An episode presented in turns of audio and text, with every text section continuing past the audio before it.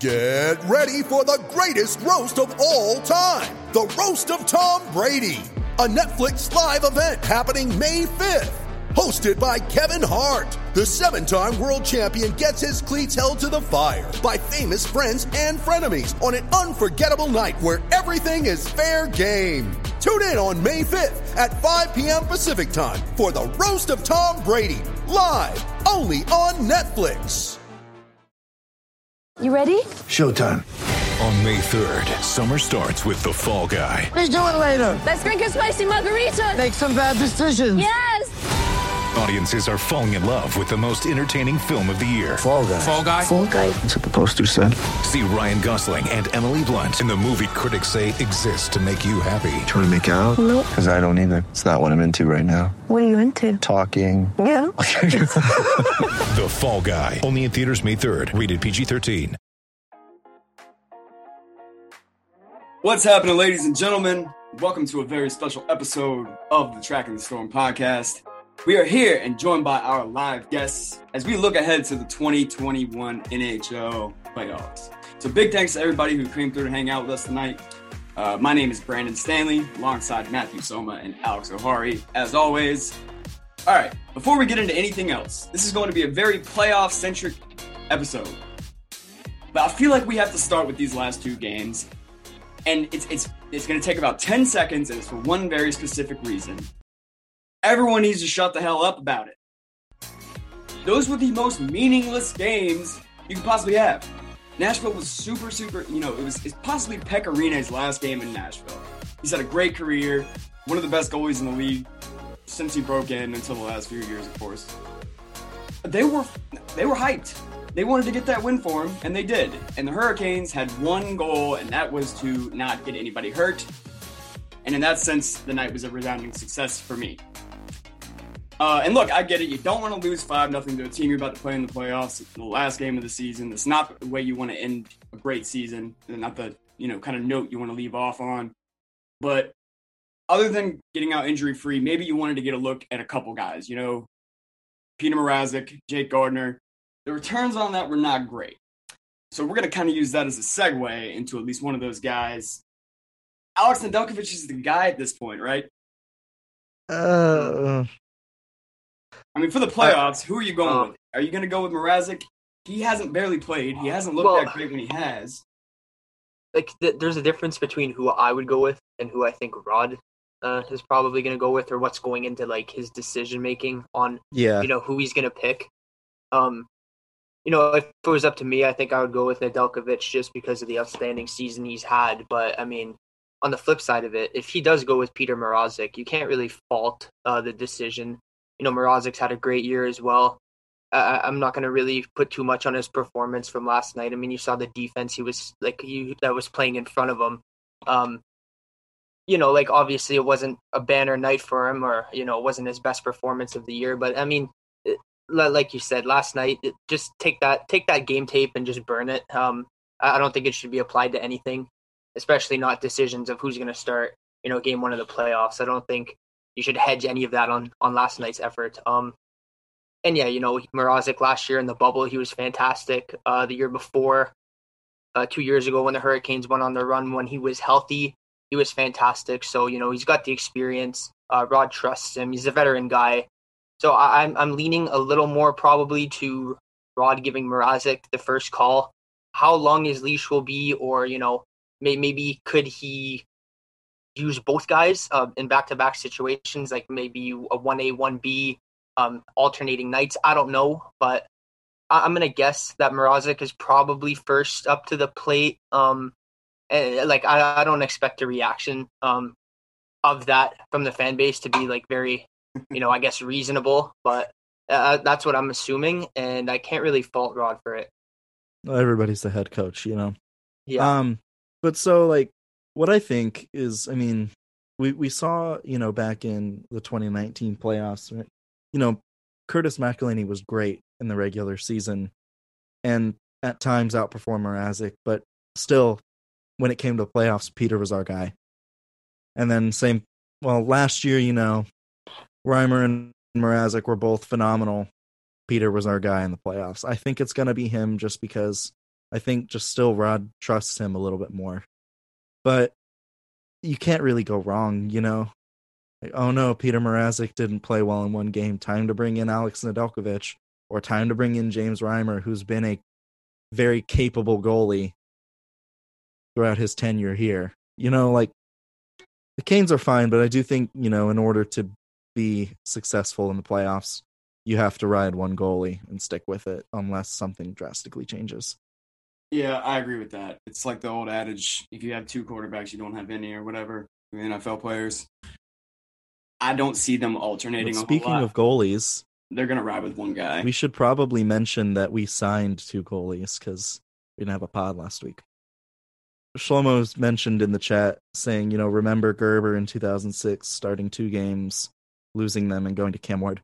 I mean, that could Yeah, happen. That's a possibility. I'm hoping that you know the franchise doesn't commit you know eight years to Alex Nedeljkovic uh, after we win the Stanley Cup. But you know, um, like at this point, I don't think goaltending is going to be the thing that drags us down in the playoffs. You know, if the You hit the Canes get the- outplayed, they get outplayed, and the other team deserves it. You know, like I don't think it's going to be any one thing that brings the Canes down. Unless Reimer starts. Well, even then, even then, he was good last year. Like, let's give him Yeah, some. let's give him some credit here. It was a He was fine, and he's been fine all year. Like the the Reimer hate, no, no, the Reimer hate has been has been Ooh. um definitely uncalled for, and it's definitely been overstated. But uh I know you're just kidding around. Well, I hope so. Yeah. I. I don't know. I don't know, man. I, I could really see them going with Nedeljkovic game one. It'll be interesting to see either way. And like Matt said, you can't really go wrong with either. Yeah, exactly. But I think there's a legitimate chance. Like, and maybe I'm and overthinking it, but like they sat everybody else out last night and they sat Nedeljkovic out. I don't know. Anyway, it'll be interesting to see what happens. Either way, they'll have a fallback option, and either way, they have a good chance to beat the Predators and whoever else with either one of them in net if they're playing under their potential. It's definitely very clear that uh Reimer is not the guy at this point, Well, you know, yeah. because they had the opportunity to play him last night and didn't. Um but Matt mentioned in the chat here, um he asked, you know, physicality is gonna be the thing that uh takes the Canes down, and I don't think so. Not this year. Last year Hmm. for sure. I mean, it's something we talked about a lot here, and it's something that I said they need to prove, you know, especially against a team like Boston. But I did get a good counterpoint brought up to me. Washington and um, the Islanders are both pretty physical teams that do play that kind of grinding style, and the Hurricanes kind of bounced back and took it to both of those teams. So I think really that year when they made the Eastern Conference Finals run and kind of ran out of gas against Boston, I think it was just that kind of running out of gas after those tough series.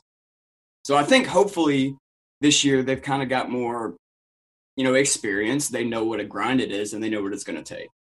I don't know. Well, you know, you're not going to They know. added Paquette. They added Hakanpää. They I don't see added, Paquette in the um, lineup, dude. Yeah, do do they do they move the needle that much? I mean, No, they don't. But, but I mean, they give you that physical presence that you know you could have argued that the team was lacking. You know, and of to a course we've got Max, new Mad Greg Max, McKay, baby. McCormick. That's no, no. He's Listen, playing. Mad Max, Mad Max, he needs to be in the lineup as of today. Uh, I'm I'm putting him in there over Cedric Paquette, probably over Jordan Martinook. I mean, let's be I mean, honest. It, but we're but we're talking about a guy that up until this point in his career hasn't done all that much and like again maybe he just didn't get a shot but like i don't see this being anything more than just kind of a depth guy that came up and filled his role and will go back to being a depth guy but that's just Yeah. me that's just yeah, me no, no, no. That's it's kind of- fine. it's- That's it's what we hard need To, it's hard to disagree with that, but he's filled that depth role better than some of the other guys that were in that depth role. Were filling that depth role, and you know he brings an element that you really just don't have in your group. So I think you know if it comes down to it, I think maybe if he doesn't initially start in the lineup, there's gonna come be there's gonna be a point in this playoff run where you're gonna need him to step up. I really just don't see a, a place for Martinook after this year on this team. I mean, I love I love the guy, you know, great great team player. You know, the guys all love him. I don't see where he plays after this year. Yeah, I think Martinook's probably gone after this Yeah. year. I mean, it just doesn't make sense to re-sign him at this point because you're just taking away a spot from you know. Remember early in the season, Geekie, Lorentz, these guys weren't in the lineup, and I think it's pretty undisputable that they've both been more effective than he has. You know, we know Rob loves his veteran grinder types, but like, I really don't see how you take either of those guys out of the lineup for Jordan Martinook. And moving forward, they obviously have a whole lot more potential. You know, especially offensively, and they can still fill that depth role better than Martinook. Yeah, So, but you we all we all know pretty full well that Jordan Martinook is going to be in the lineup game one, uh, with like regardless of who has to sit. Uh, so and I don't he's, he's understand be the in. Martinook hate. You know, like Martinook's a good guy. He's a he's he brings an energy into the lineup that, like, you know, obviously he might not be the best offensive forward, but he kills penalties really well, and he, he does have a purpose. Like, it's not like we're just letting you know Patrick Dwyer lace him up or something like that. I'm Yeah, just yeah. trying to think of you know a random 13th forward from the Jerome past. Sampson. Oh, you Patrick Dwyer lovers Oh, out there, you know Jerome Samson. Thank you. uh, what's his name? You. Uh, Derek Westgard. Joslin. Uh, Joslin might have been a defenseman though. he was a defenseman, yes. There's like a hybrid. I don't know. Oh, they're that's right. playing him 'cause on he the played fourth line forward at some point. Yeah, yeah, yeah. I remember yeah. that. What a mess! What a it's mess. all just so weird, but it's you know what? Like, if Martinook comes back next year, I won't hate it. He should just make less Mhm. money, and I think if Mhm. he's making less money, nobody's going to be complaining about Martinook on the But team. he's you know? taking a spot away from somebody. That's what I was saying. Like that's your Lorentz or Geekie. Somebody's coming out of the But line. if you get rid of you know like a Cedric Paquette Which and like, I, I think we can assume they will. Yeah, and maybe you know what maybe we're not even looking at a def- we're maybe we're looking at a defenseman getting traded and uh seattle taking like a warren Foegele type. Then you're like oh okay maybe you know martinook isn't that bad. As like a but, um, forward, he's fine. but also matt i do agree with the max mccormick equals patrick brown comparison. I think that's a pretty pretty fair uh, take you know just in terms of skill I think it depends a lot too on what uh, they decide to do with Brock McGinn. Obviously, he's a free agent, and you know he hasn't played uh, in over a month. So yeah it also depends on his health yeah, on his health, and you know, beyond just if they re-sign him next year, obviously he's a key part of the group, and you know what he brings, both with his intangibles and you know his contributions on the ice. Um, he's pretty important to the group. Um, you know, you obviously you hope he's going to be back in the playoffs, ready to go. Hopefully, game one, but um, I, I would have hoped he could have gotten a couple games down the stretch here, at least get back into game shape. You know, we've heard that he's been back at practice, kind of skating on his own with the taxi squad and whatnot. So his status is up in the air. But you know, if you have him back in the lineup, I think it's a, it's, a huge addition for your uh, for your group. And you know, obviously, his impact out of any of the depth forwards we've mentioned uh, is probably going to be the, the largest and the most noticeable. and yeah, um, Shlomo's asking what happened. Like, do we know what happened to Paquette? You know, because Rod mentioned him being like kind of a long shot for the playoffs, and I don't know. Anybody else can feel free to chip in here because I have no idea what happened to him. Yeah, me neither. Me neither. But you know what? Um, I I think Max McCormick's presence can kind of like directly offset Paquette. I'm not sure if that's fair, but that's kind of how I feel. Like I said, man, I was never a big fan of Paquette watching him in Ottawa this year. I was I was never on board with that trade from day one, and he hasn't really given me any reason to be uh, since his trade to Carolina. You know, he's had some moments here and there, but too too far, too like too few and far between for me. And um, like I said, um, always been a big fan of Max McCormick, dating back to his Ottawa days. And you know, he's he's brought an element that the team hasn't gotten from Paquette, hasn't gotten from Hakanpää, and those those two were kind of built to be, you know, more of that guy uh, that they kind of wanted, who, you know, isn't afraid to get physical, uh, you know, really assert himself, especially after the whistle and scrums, and he's thrown down um, and stepped up for his teammates. So I think I think having Max McCormick um, to replace kind of replace Paquette um, is definitely definitely a good addition for the group um, with his emergence here. And uh, like I said, uh, having him kind of makes me a little less worry about the status of Paquette. Obviously, want him to be healthy, but um, I, I don't think it's that that vitally important either way for their hopes. I mean, I'm thrilled that the Canes have brought on uh, both Eetu Makiniemi and Peter Kochetkov. Um, even though we'll only be seeing Makiniemi next season, more than likely in Chicago, I think it's a really big deal to get Kochetkov signed early. Um, because not only do you kind of get a closer hand in his development, but you also get him one step closer to like legitimate NHL money, which means you can pry him away from the KHL a little quicker than you normally would have been able to. Um, and plus, I mean, I looked the other day. Um, it looks like it's just going to be him and one other guy uh, with Torpedo this season, so that's going to be huge. Because either he, you know, he's best case scenario, he's the full blown starter. Worst case scenario, you know, he's a backup and gets, you know, 20, 30 games. Either way, I think it's a win for the Hurricanes. But I'm excited to see Makiniemi. I think, you know, it's not a fair comparison to say he's like Peter Mrazek, but he does have that kind of explosiveness in his uh, style of play that makes him kind of make those spectacular Mrazek's type saves. Yeah. Yeah, like like I've been saying with Makiniemi, um, after you know how he's played the two years and the flashes he's shown, um, even though he wasn't drafted by this regime, I thought that you know it would be a disservice to the prospect group overall, not at least signing him, uh, giving him a chance to come in here, compete, uh, continue to develop. He's only 22, just turned 22, so he's very young. Um, and you know he's already playing at such a high level in Finland. It was it was his teams basically anchored them. Um, to even getting in the playoffs and gave them a chance against the best team in Finnish hockey. Um, so you know he's he's definitely earned this look. Uh, he's earned this chance.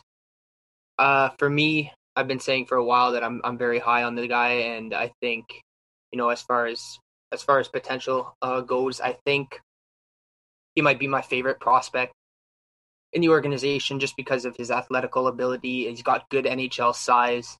Um, you know, he's been compared to Tuukka Rask, uh, which is just a stylistic comparison, but how he plays the game, and he's got a very high ceiling. Um, you know, we've seen we've seen in Finland that he, it's obviously not the NHL, but the Finnish league is pretty good competition overall. A lot of former NHLers there, and you know, a lot of players that usually make the trip overseas. Um, it, it's a pretty good league, and you know, he he he showed that he could absolutely steal games for a team in that league, uh, especially at his young age. So you hope he can continue to put things together. Um, and like like I said, I think he's got a very bright future. Um, if his development continues on the track that it's going on. Trevor posed an interesting question. Do these two signings deter LaFontaine from signing? Could. Yeah. It could.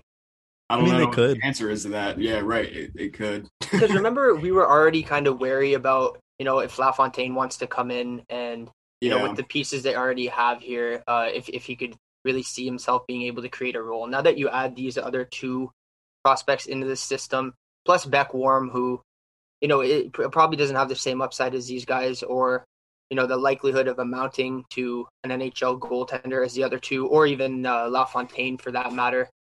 It's just you've added two more bodies in there now for him to compete with. We were kind of unsure about Makiniemi and you know Kochetkov. He's always been a big part of the future. We just we didn't really have a timeline. We were kind of unsure.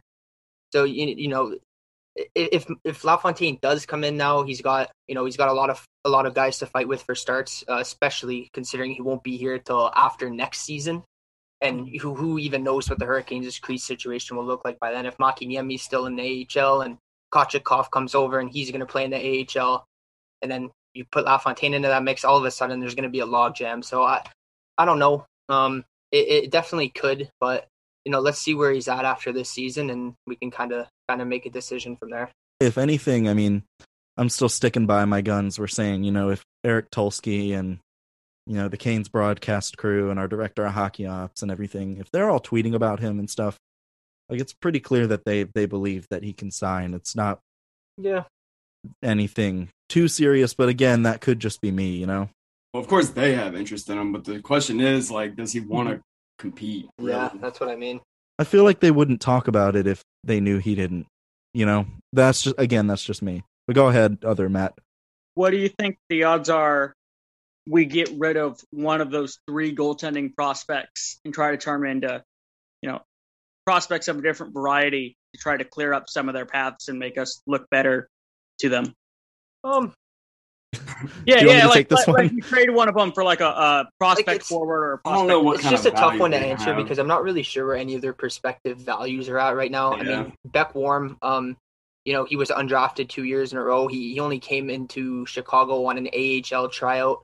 And kind of earned uh, his his deal that way. We weren't even sure if he was going to be signed, and he's played what like ten games. Uh, The sample size is very small, and I think the same kind of goes for Eetu Makiniemi and Peter Kochetkov, where their value is probably higher to the Hurricanes than they would be uh, to other teams in a trade. Um, it, it really depends how this season goes, and uh, you know, especially after next year, where you see LaFontaine's future. Um, and like I guess where his overall development will take him if he's going to need a little more time this season in the AHL, or if he's a guy that you think can come in and compete for some starts right away. So it it, it depends. For now, I'm going to say no, um, just because you know uh, you have a lot of raw talent at the position and nothing really established that you can get value for. Um, so I don't think it's really a move they need to make today. But I mean, we can. That, that that's a fair question to ask maybe a year from now. I was gonna say at next year's trade deadline, you could Yeah. see any of the three, you know, drafted Canes prospects that are, you know, goalies, Makiniemi, Kochetkov, and LaFontaine. You could see all any of them get traded for an upgrade somewhere. You know, Mhm. I was Um, just gonna say um, about the goalie situation. You know, like all of them are up in free agency after this year, so like that's also a factor in all of this and who gets re-signed, and also at the end of next year, like what the contracts are looking like and how the players are playing. I mean, frankly, Nedeljkovic has only played like a quarter of an actual season, so we don't really know what his real value and how good he actually is in like an actual NHL season. That's a great point. That's a really good point. Um, it's and like you don't know far how so good, good, right? any of these other guys are going to be too. You know, like Right. until they. I mean, with Kochetkov, you know, you'll be able to tell a little bit more once he gets more starts in the KHL because you know they're He at needs least to play. He, Yeah. he just needs reps. They're at least somewhat comparable leagues. But I do agree with Luke, who's saying, you know, LaFontaine sucks. um, in the the Big Ten tourney, you know, he was asking what if he's being carried by the stacked Minnesota team. that team is really, really good. They're Yeah. really good in their defense. I mean, they just smother you. Yeah. Um, it's like a less boring Columbus Blue Jackets. Uh, like they're so good at just not letting you have possession. Um and i mean that could be true too. We could we could you know see jack lafontaine kind of just be okay and average which i mean for any goalie you know that's the case or that's a possibility because i don't know goalies are just so weird. I know it's so cliche to say that goalies are voodoo but you really don't know what you're getting in a goalie until they're about 24 or 25 Yeah. I'd say I've been in the NHL for like three or four years, probably. and like Matt, we've talked about this a little. I think I think that kind of how we see things is that you know Jack LaFontaine is kind of comparable would be a James Reimer, where I think he's probably better suited to be a backup or you know a one B uh, role as opposed to a, a starting goalie. He just he's he's very steady, but I'm not sure he's quite got like the athletic upside to, to to be a guy who is gonna play a majority of games for you. While I think that his floor um might be a little higher than Makiniemi and Kochetkov. Like I think he's probably got a better chance today uh, to play NHL games. But on the flip side, I think their ceilings uh, could be a lot higher than his. So it, he's it- the he's the Eetu Luostarinen of goalie prospects yeah, like I, I like James Reimer as a comparable for him if he if he gets to his ceiling. Um, otherwise, I mean, it's kind of we, we don't really know. Shlomo, you're killing me in these comments man it's pretty funny. Carter Hart, more like Carter Fart. and then the next Carey Price turned into 35 year old James Reimer. I mean, it's just was one of those. It's one of those things where, hey, I mean, Carter Hart, you know, probably was rushed to the NHL too early because everybody was talking about him being like the next best thing, and I just saw the Canes like absolutely end this guy like every time we played against him, you know. yeah, everybody's ending him right now. yeah. And it's just, I mean, the dude's letting in more goals than I would. and it's it's just crazy. Um seeing how weird goalies can be. And I mean, hell, Alex Nedeljkovic, you know, guy had what, less than ten NHL starts, right? hmm Comes in and he lights the world on fire this year. Next year, you know what? He he might not be that way. Yeah, Um I'll be interested to see him next year. So I'll that's why I'm lot. thinking, you know, going back to the goalies being free agents, I think we keep Peter on for at least another year or two. I Yeah. would agree. Yeah, I, just I because we agree. we know what we have in Peter Mrazek, but with Ned, like we're hoping that he can continue being Alex, Dominik Hasek, and Nedeljkovic. But in the back of our minds, you know, we're like, mm, we don't know.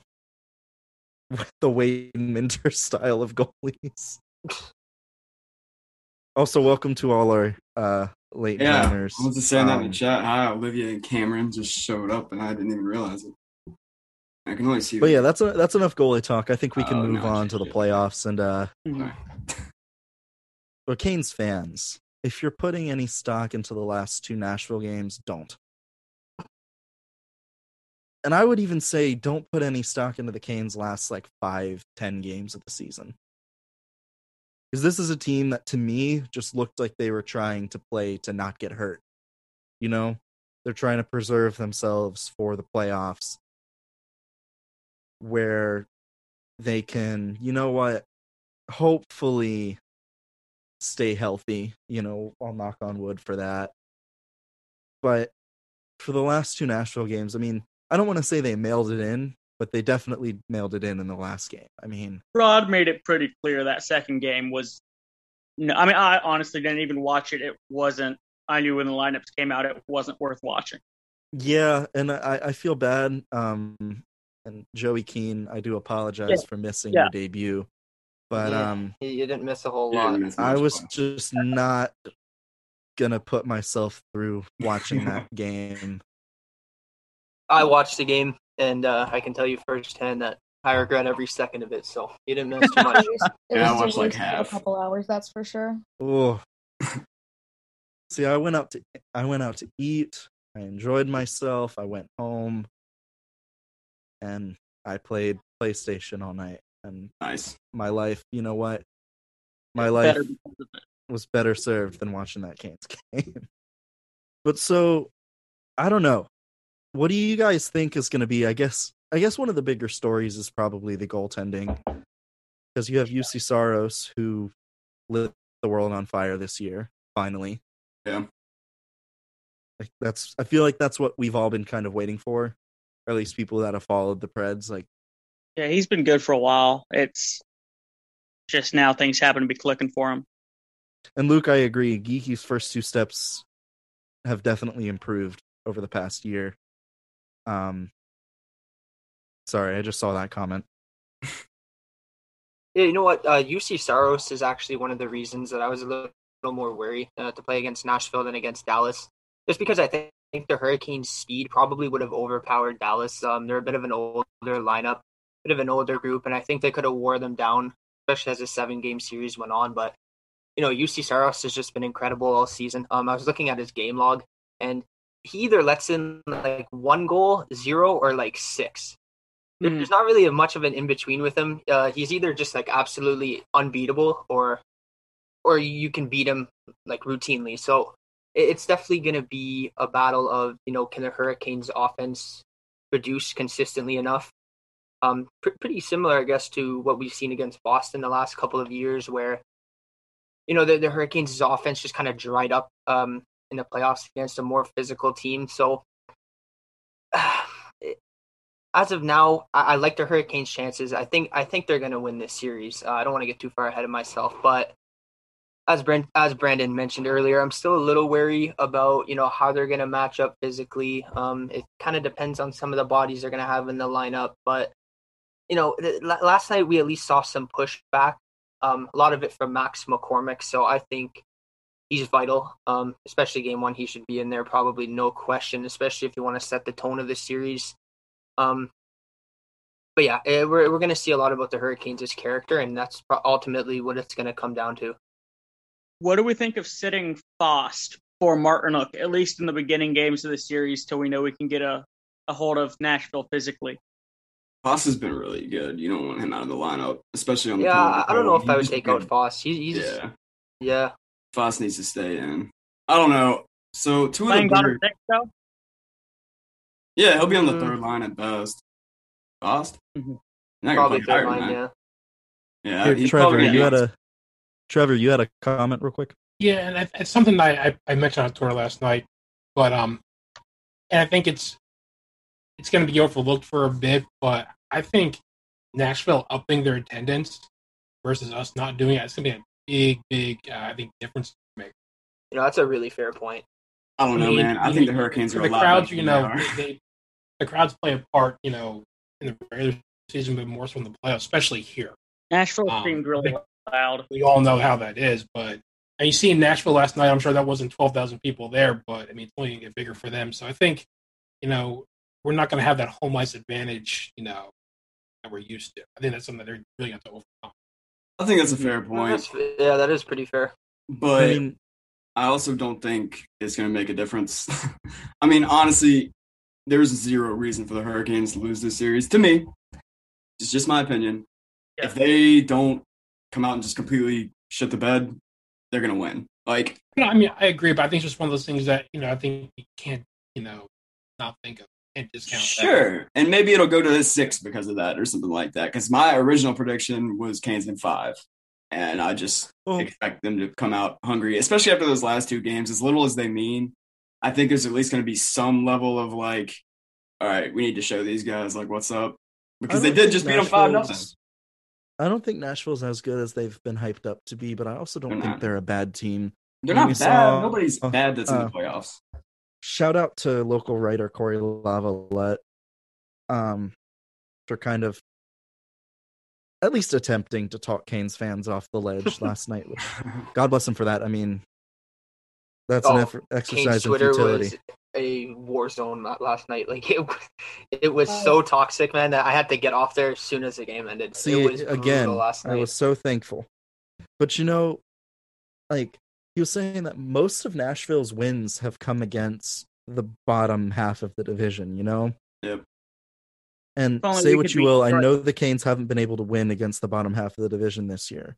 But they have been able to beat they were able to win all but I think two games against Nashville, right? And then they were able to win, you know, all but I think two games against Florida. And then they split the season series against Tampa. Like they're fine. Detroit. They're able to beat, you know, the teams that they're supposed or they, you know, can Feel they- contend with. Just for not playing, you know, Detroit in the playoffs. Yeah, thank God. Yeah, exactly. Thank Just, God. just be glad Detroit didn't make it, and you know, like listen if if the hurricanes can't beat a team with Erik Gudbranson Ben Harpur and mark Borowiecki in their top six Okay. just rebuild like re- literally just just rebuild the team Fold the franchise. oh, yeah literally fold just fold the team I'll say uh, one thing for the series. Um, I, th- I, you know, most playoff series are determined by like high end skill. I mean, that's really what it comes down to most of the time. And when you have 16 million tied up in Ryan Johansen and Matt Duchene, it's not looking that good. I'll just tell you that much. Yeah, and another thing, Duchene, like half the points he scored against like teams this year, I felt like was where just teams forgot how to play defense. well he Dude, only last had night- 13 points in like 35 games Exactly, and Last it's like night- half of Ryan Dzingel's goals with Ottawa. No offense, but it's like you know you're just staring at the defense, like wondering, are you guys alive? Wait, wait, wait! Hold on. No Ryan Dzingel slander in this uh, in this podcast right here. For one, for one, no. If you want, I can move it to Hayden Fleury slander. Listen, But oh, buddy, oh, buddy. see, Please Ryan let's not. Dzingel Oh, slander's buddy. not looking so Or bad. now. Yeah, um, Half the points he scored this season were last night. well, and that's the, okay. So Yeah, Trip honestly. kept talking about it on the broadcast. He was like, "That's the one guy you don't want to get going." I'm like, Trip, he didn't do anything. There's nobody even trying to defend him, and Mrazek's way out of position, and he puts it into an empty net. Nobody. It, once the Hurricanes are back full strength and you know have a normal defense out there, like Slavin matched up with him, he ain't gonna get a damn thing. Like I'm not worried about Matt Duchene and Ryan Jefferson. I'm sorry, I'm just not. I, I'd have to go back and look at the stats too, but I'm pretty sure. I'm pretty sure Matt Duchene has kind of got a bit of that Taylor Hall syndrome too, where it's like every team that he's on just does nothing in the playoffs. Yeah. It, looking like they, they either don't make it or they Yeah. just do nothing. Yes, let's So- speak that hate on the Boston Bruins. I Yeah. Yeah. Oh yeah. Right now Oh, yeah. they're Um, looking. I, I don't. I don't think there's Jeff Boston Skinner syndrome. like that. No, I, d- I doubt there's any Boston lovers in the chat, but if You there can go ahead and leave now if you are. right. So, um, we can all go around if you want. Like, I know everybody's kind of muted, but if if you want, we can, you know, kind of talk about it because I want to know who you guys think is the most important, or at least one of like you know the X factors for the Canes in this series. Hmm. And I'll start if you want me to, since I brought it up, because I have. Yeah, mine. go ahead. Go ahead. My X factor is Martin Necas because we saw last year that I mean he he didn't do anything in the playoffs. He was very physically outmatched and this year I mean he's he's stronger, he's better defensively. He's just a more complete and dynamic player and I think you know what if he can even just start getting going in game 1, I mean that's going to be huge for the Hurricanes this series. Yeah, um, I'll go next. And let, let me clarify here because I can't pick Hayden Fleury. He would be the guy. I mean, we all saw how good he was in the playoffs last year. So, you know, shout out to the GOAT.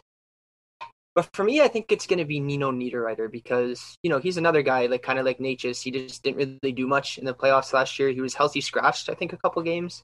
Um, and yeah, they, they, they didn't get anything from him last year. Um, obviously, this year it's been, you know, a complete 180 on his play. Um, he's another guy who can kind of establish a tone physically. Uh, I don't. I'm not sure he's lost one board battle all year. Um, and you know he's scoring goals. So I think, I think he's a guy. Um, you know Nashville's kind of already gone at him a lot. Um, he's he's kind of getting under guys' skin. So I think he's going to be a game changer if he can score a few goals and continue to set the tone and play the way he does. That you know he he's going to have a big impact in this series. Right. Somebody said a few minutes ago something about, you know, stars went out in the playoffs, and that's true. Like, you know, if the Hurricanes' top players play better than the Predators' top players, it's not good for my mic. They're going to win the series, in my opinion. But the one thing that I think could kind of at least tilt the favor the other direction is the fourth lines, oddly enough. So Nashville has that fourth line. It's Tanner Jeannot, Trenin, and who's the other guy? Is it Sissons? I don't I don't remember. Anyway, Nashville's fourth line is actually like really they're, they're good. annoying. yeah, and, and Yeah. good. Um and you know what the flip side, like we really need something it, it would be nice anyway to get something out of Lorentz, Geekie, whoever else is on that line, McCormick, whoever. Um that's probably not gonna, you know, decide the series or anything. I'm just saying you guys are probably gonna cover all the other ones. So I think that's actually going to be a matchup that plays a big part in this series is the two fourth lines. All right, Trevor. You're Right. supposed to raise your hands. I did. He did. did raise his hand. Oh, did he? Oh, okay. Yeah, Fine. Not ahead. in, yeah, not in the. but Not a also use school, the raise, raise hand your hand. feature. supposed to use the reaction. Yeah, exactly. Jesus. Um, I'm gonna go with Trocheck. I mean, he's Yeah. shown this season, you know, he can just he can play with the best of them right now. I mean, he's been a little, you know, kind of cold lately, but I think come playoffs, um, I think he's really going to turn it up again to what he was doing middle of the season. You know, and if he's stuck with you know Necas and Niederreiter, I mean, that line was probably the best third line, second line, however you want to look at it, in the league this year. Um, I think you know Trocheck's going to you know light it up again. I think you know he's going to be the one to really I think you know, lead that secondary scoring. you know, up until last night, I really thought Trocheck was kind of banged up, but the fact that he was in the lineup makes me think obviously not. I mean, Why would he be in the lineup if he was banged up at all? Um, but yeah, we Thought the same definitely about Skjei. Yeah, yeah. Um, and Skjei took a couple hits last night too, and I was like, dude, scared for the guy. It hasn't been pretty for him the last few games. Well, I feel Uh, like it they've been going after Brady Skjei, They have Yeah. been. He's like every healthy. team. There's no way he's healthy right. No, there's no chance. I agree. Yeah, it's it, it's kind of sad because like Nashville very clearly the past two games has uh been headhunting, you know, whatever you want to call it. They've been deliberately trying to injure players because they know that's the only way they can win this series. They've been nasty. But, anyways, um Olivia said she reluctantly goes next, so I'm gonna put her on the spot to think of another player because she apparently doesn't want to say Trocheck again. yeah, well, I don't want to give any more than was already said so eloquently by Trevor, but I think if I wasn't going to pick Trocheck, I'd probably have to say, I mean, Jordan Staal. Like, I just think that he's going to make a difference in the playoffs, and he was so strong at the middle of this season. And I think he's, I don't know, I just think he's really going to perform. Like he's going to put his head down and get back to the game that he was playing that we all saw him as that, like, captain we've expected him to be. So I think that's going to be really special for the playoffs. Yeah, if they get 2019 playoff Jordan Staal, I think that would be huge for the group. Sorry. Uh, so Olivia stole mine. I was also going to say Staal. Uh, Go um, ahead, man. Still applies. if we get that guy who who can win those those key face-offs and can play a little physical, uh, maybe send him out there a couple times against that fourth line. Uh, that guy who you know can do all the things we know Staal can do. That's going to force Nashville to play their top two defensive pairings a lot more, A- and they don't have the depth that we have. So hopefully they'll help us over the longer series. It will. I mean, obviously we're hoping for a sweep, but I definitely think Jordan Staal is going to be huge if the series does get to you know five or six games. Um, Mhm. just because he- I mean he's so good at everything. He's like just kind of like tone setter you need, the physicality and like doing all the little things the right way kind of deal. So obviously any series the Hurricanes are in is probably gonna be, you know, Jordan Staal's gonna be a big factor, but definitely in the playoffs. I mean, he really is Rod Brind'Amour 2.0. I mean, Yeah. he, He is. he did.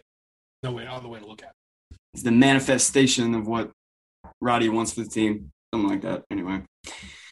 Yeah, him and McGinn. Yeah. Yeah. All right. Anybody else? All right, Shlomo. All right. Uh, I'm kind of disappointed no one has said it before, but even though I don't think it's really going to affect us against the Predators, um, we're not going to go into a deep playoff run unless Jacob Slavin is 100% healthy. Because uh, you you could see it in the first Nashville game. As soon as they pulled him out, Mhm. our entire decor would just look like crap. I mean, Dougie Skjei. Oh, Yeah. really going to see that again? That pairing probably Let alone the shouldn't fact that- Yeah, it'd probably be Dougie Pesce. You're both But right. then you got, No, you got no, your only two righties. righties. Yeah, you got two righties Yes. that you actually trust, and you can't put them together. It's going to be Dougie Skjei and it's going to be Pesce Bean. It just kind of throws everything. Uh, no, Yeah, it's a- those Jacob. Slavin not being a Shlomo, you're Yeah, it- you're oversee you're you're overlooking the most important member of our defensive core, though. Roland Josh Bean. McKeown, Joakim Ryan. Oh. Oh, yes. Prince Who- Pretty who- oh, Prince needs Pretty. to play. I'm kidding. Yeah, I I'm thought kidding. you weren't a This is- McKeown fan. Has What is McKeown this? I just wanted to get the bit What is in. this? I He- just he- wanted to get the bit in one last Listen, time. this is no guys. joking we all know matter, he's going to okay? free You could always trade for Fleury.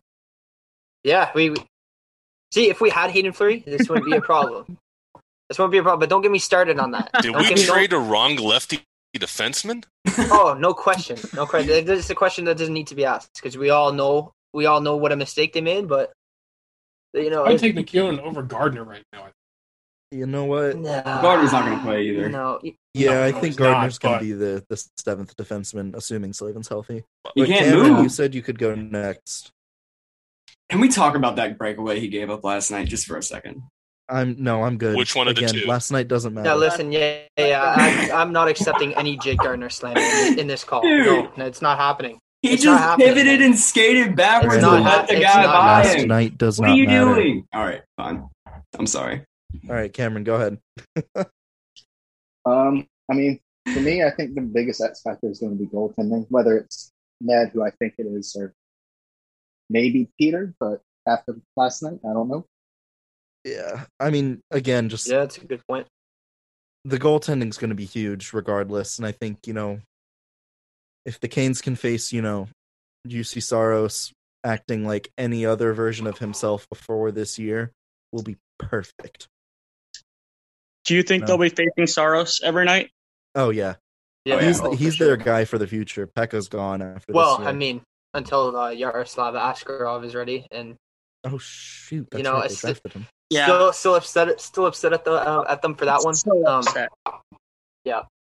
Man, they did draft Askarov. Mm-hmm. That's right. Right? How do you not remember that? Right in front of us. Yeah. Because Canes Twitter Beth was Jarvis yeah, we had a meltdown on Twitter, good man. What are you doing, Yeah. What? Where were you? Matt? Get your head in the game. Tonight, Listen, eh? listen. Jesus, I follow man. like three people on Canes Twitter, and you guys are two of them. Um, yeah, that's fair. I and and again, it was like I was trying to tell people like the closer we got to the draft, the more I was like, mm, no, Askarov's not going to be available. He's not going to be the guy they pick anyways. Mm-hmm.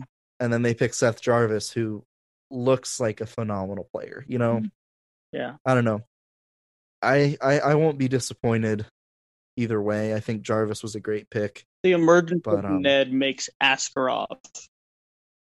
Would have been a hell of a trade. Easier. case, though. the fact that we've signed both Makiniemi and Kochetkov this early, and LaFontaine, you know, is still waiting in the wings. I think it looks the goaltending situation looks a lot better now than it did like a month ago. Yeah, I agree. I agree. But obviously, with Askarov, you're talking about you know like franchise, um, you know, probably like top five NHL goalie type guy, as opposed to you know the, the prospects we have that all have you know a bright future. Uh, they all have some potential, but uh, obviously they're not going to reach Askarov's you know like level of what he's going to be as an NHL goaltender. Like you're talking like a a Carey Price type, or you know like a Fleury maybe, or just a Vasilevskiy. Like the the the quality is different, but I mean, I guess with the Hurricanes' situation, you have you know abundant an abundance of options where you know at, at least when you have like that much um like that many guys uh if at least one or, or two of them uh pan out you'll be okay so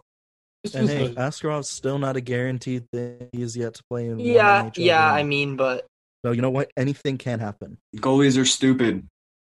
Yes. Never forget. is anybody really doubting that Askarov is going to be an elite No, goalie, but I'm though? saying like, I'm, it's, I'm not betting against I'm it. saying like it's it's it's possible that you know Yeah. he um DiPietro's it. Rick D. Yeah. I was gonna say, look at look at the track record of first round goalies, and almost all of them, people were like, "This guy, he's the damn truth. He's the future. He's gonna be everything." And a lot like of Jake Oettinger. Same. Yeah, Yeah, Malcolm Jake- Subban was a first round Oettinger's pick. been pretty Jake Oettinger looks like a pretty solid player. Wasn't Jack think- Campbell a top ten pick? yeah top fifteen? I want to say. Yeah. i think he was like eight Yeah, and it's just again, you don't know what's going to happen with first round goalies. You don't know what's going to happen with any goalie you pick. Any player, you know. Right. Any- I mean, the yeah. draft is a crapshoot. Yeah. So, um, did anybody else want to talk about their uh kind of black ace for the playoff or like any you know X factor?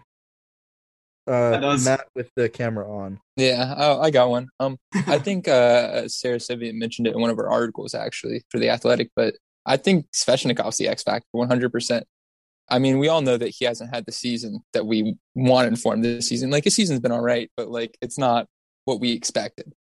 But he sort of started to step it up a little bit more recently, and with Teravainen on his line, this is the guy who scores our only play, our postseason postseason hat trick. Um, so like this guy, we all know he has the potential to be like a top forward in the NHL. We all know that he could be the the guy. But like I think he's starting to turn it on, and if he can turn it on in the playoffs, he could him and that first line can carry us. I mean, that's the, that line has like perfection line potential. I mean, they're defensively responsible, and you have elite playmaking and scoring. I mean, that that's my X factor at least. Yeah, he seems like such a good playoff player too. Like when you look at how he plays the game, he's like a, one of those guys who can elevate in the playoffs. So I think it's a power great setting forward. for him. Yeah, Right. He Power doesn't shy away from that physicality. Like he, it gets him more into the game almost, and you know he's engaged. He wants to dish it back out, and it really gets him going. You know. yeah. I just uh, for me, like the only reason I wouldn't use like a Svechnikov or you know maybe like an Aho or one of those guys as my X factor because like you need those guys to show up, and if they don't. Like you're you're not going very far if those guys don't show up. Like if those guys have to be your X factor, I, I don't know how much I like. Their I get what you mean, but I was just saying in the in the in the context yeah, of no, this no, I season, totally know. in the context of this season, Yeah, yeah, I for sure. Like, Oh, I mean, I just think that he can that like if he gets going, you know, he could win the Vezina, like or not the Vezina. I don't know why I said that, but the the whatever the MVP for the playoffs is. Um, Conn Conn Smythe. Smythe. Thank yeah, you. yeah. No, no, you're Svech bang is so good that he with will win the Vezina. Yeah, Booking Svech. Svech will he will play goalie and forward. Dude, we need Slavin to win the Vezina, okay? The kick save was a beaut. That was honestly like I, I worked at that game. And I watched it, and my my soul literally left my body for a second. Yeah, so many of them though. Uh, yeah. So did so did Hayden Fleury. Quick shout out to him. You've only That mentioned him C like stands for though? Christ. I think you've only mentioned him two or three times tonight. You're actually doing pretty good. I'm not gonna lie. Yeah, I'm trying to. I'm trying Usually to I Normally, I don't. only have to edit it out like seven or eight times when he's like, "Hayden Fleury would have." Yeah, no, no, listen, listen. I'm trying to stay composed tonight. It's playoff episode. Good vibes. Uh-huh. Um, trying that. to trying to stay level. Good here. vibes only here. Good vibes. But so Doing great. I mean- the Canes are such a complete team that I think, you know, they'll be firing on all cylinders and everybody will be contributing. We've seen that all season, you know. But I think I do think is a good X factor as well. If he comes back uh, Mm-hmm. and is healthy, playing his game, he, his presence is going to be huge. I mean, you And if saw, we can get how, playoff how important Warren was Foegele, last two years.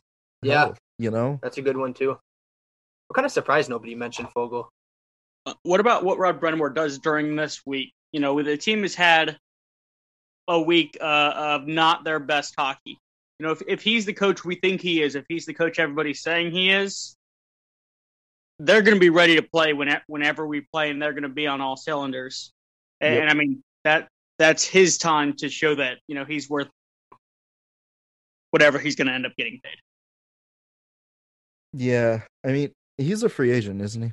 Yeah, he's going to Seattle or where? Where is it? Buffalo. Um, Columbus. Col- yeah, Col- could be Columbus. I think it's like Seattle is the one It's they, they just- keep saying. They keep pushing that narrative. I, I I really like Brind'Amour as a coach, and I think that he's going to get the most out of his players. Mhm. And again, you know, the one thing he was saying is like he just didn't want to build bad habits. And I mean, if you know the guy's work ethic, he is going to work that out of them this week. You know, if they're going to be ready to go by the time playoffs come around, my God, they're going to be worked Mhm. this week. Yeah, I'm not. I'm not concerned about him not getting there, but I'm saying this is his his time to prove it. Right. I don't know. I definitely think this is the year where I'm starting to think where, you know, if we don't at least make it to the Stanley Cup final, I'll be a little disappointed. Yeah. Like I'm getting past Really? like you know the the shine of playoffs, for sure. but I'm thinking at the bare minimum a conference final. Yeah, would- yeah. I think we need to get to anything conference less than final. conference final would be disappointing. It depends Shlomo, on how you've it got your hand raised. Um, so what's gonna make sure that the Hurricanes are not gonna shit the bed, which is what they usually do after a long, um, a long period of time without playing? Oh, what's going to make sure that they do that? That they don't shit the bed after a long period of time with not playing, because um, I mean, we know the Hurricanes are not exactly a first period team, but take into account the fact that pretty much every single time that they have like anything more than two days off, they look terrible, just terrible they for do. about like two periods. Yeah, and going into like I don't know. I'm, I'm, I'm not expecting them to play until. Monday. By the way, Well, Yeah. I mean, it, game one's going to be here in Raleigh, Yeah, so that's you're what I- going to have that's what I was playoff gonna say, too. atmosphere, Playoff fans. They'll be okay. yeah. You better hope the fans wake them up. That's for sure. Well, you've also got the fact that for whatever reason, the Canes play like ridiculously well when they're down two goals. Um, They fall behind in the first and then just Just like dominate the rest of the game. Well, there was a um ineffective math.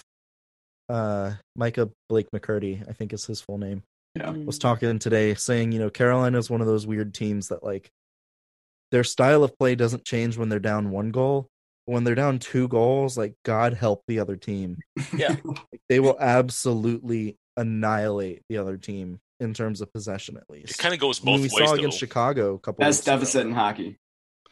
It kind of goes both ways because when the Canes have a two two goal advantage, Oh, oh, they're gonna give it up. They're gonna give it up. Play the trap, So, baby. You know, Yep. Love it. I I think the Canes team, as constructed, is skilled enough to cross most, or to at least you know battle through most of that. There's your hand for obviously going to be some weirdness, but I mean, I, I I think that the Canes will be okay, at least coming back from. Because you think about it, Nashville's also going to be coming from the same amount of time off. So, Yeah. I hmm. can't say I watched Nashville all that closely though. You're not missing anything.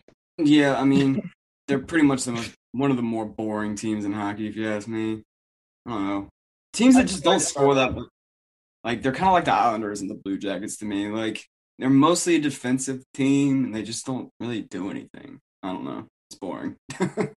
Yeah, you, So even their which team- XNs can't draw me in to watch them, right? I mean, Here's a question for you guys: Which uh, team with a coaching vacancy is going to make the mistake of hiring Kirk Muller? Oh lord. Do we really think Kirk I think that's the thing. Yeah. Yeah. Pierre LeBrun was like talking about it, saying like, "Oh yeah, he deserves an extra shot." I'm like, "No, he doesn't." Columbus. No, Well, that sounds like a he's terrible. Columbus move, Yeah, it kind of does. if anybody. Speaking of Columbus, where do you guys think Tortorella? I was is just gonna go? say that. Yeah, where, where is he going? Winnipeg Buffalo, Jets. Arizona. The wanna see him in Winnipeg Jets Buffalo. That would be a hilarious. very Go back to good team for him. I could see Arizona being a, a Yeah. place that would like that kind of coach.